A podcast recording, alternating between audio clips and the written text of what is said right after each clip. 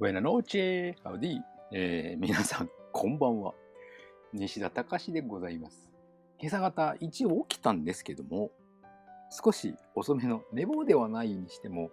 えー、配信できるぐらいの余裕はあったのですが、愛用の MacBook 12インチのストレージがなんとまあ 256GB のうち240が使用中という、え？なんでいうような状況に陥ってしまい、その問題解決をしようしようと試みていたら結局配信を逃してしまい、この夕方になってしまいました。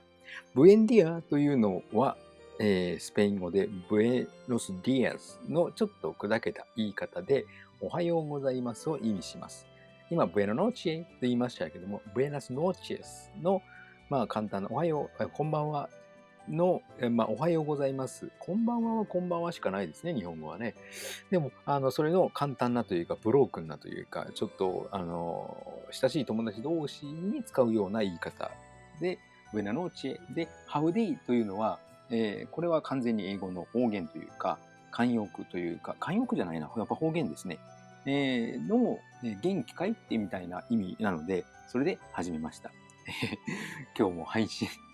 夕方配信なんですけども、よろしくお願いいたします。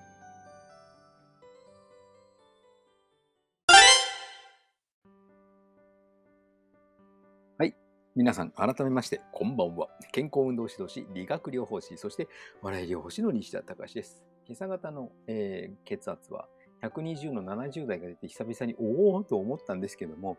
なんかいまいちパッとするようなパッとしないような、今現在は少しお腹が張っていて、便通の悪さをたまにあるんだな、こういうのがっていう思う時なんですけども、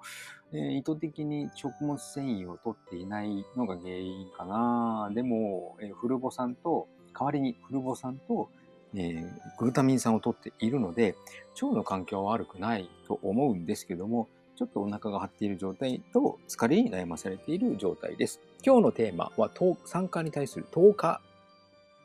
を話してみたいと思います。10日というのは糖に化けると書く。砂糖の糖に化けるというふうに書いて10日なんですけども、それは酸化を促進します。糖というのはもともと体内にあるタンパク質に取り付いて、その機能低下をしてしまうことを、えー、なんですけども、糖がタンパク質にくっついて、そのタンパク質の機能を落とすこと。ね、酸化がサビならば、ね、あの、鉄は酸化することによって錆びると言いますけども、酸化が錆びならば、糖化は焦げと言われます。えっ、ー、と、ご飯を炊いた時などに、えー、下の方にお焦げ、特に飯盒飯ですね。キャンプに行って、飯盒でご飯を薪で炊いた時などは、必ず下の方が焦げていますけども、その状態が糖化なんですね。お米だってほとんどが糖分ですから。はい。で、10日より厄介なのは、酸化がある程度進む、10日、すいません、10日ですね。10日の状態がある程度進んで、それが処理できないとななって沈着というか、体に滞在する時間が長くなると、終末10日産物、AGE、AGE という物質に変換してしまい、これだともう、あの、後戻りができないという、え、劣化したタンパク質に変化してしまった状態で、もう元には戻れないという状態なんですね。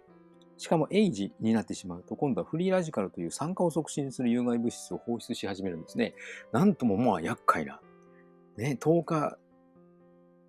の、えー、10日が進んだ物質の、えー、終末10日産物エイジ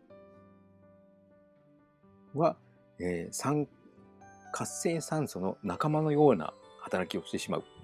という、なんともまあ恐ろしい状態になるわけで、これを防止するのは、やっぱり酸素活性酸素は生きてる限り体の中で作られるのに対し、糖化というのは摂取する糖の量を減らせば減らすほどいいはずで、えー、糖新生といって体の中で糖は作られるんですけども、体が作るということは必要十分量以上には作らないので、経口摂取が過剰を招くということなんですね。そこで節制すれば、糖化産物である、最終末糖化産物であるエイジはできにくくなり、そして老化も進まないということになるわけでございます。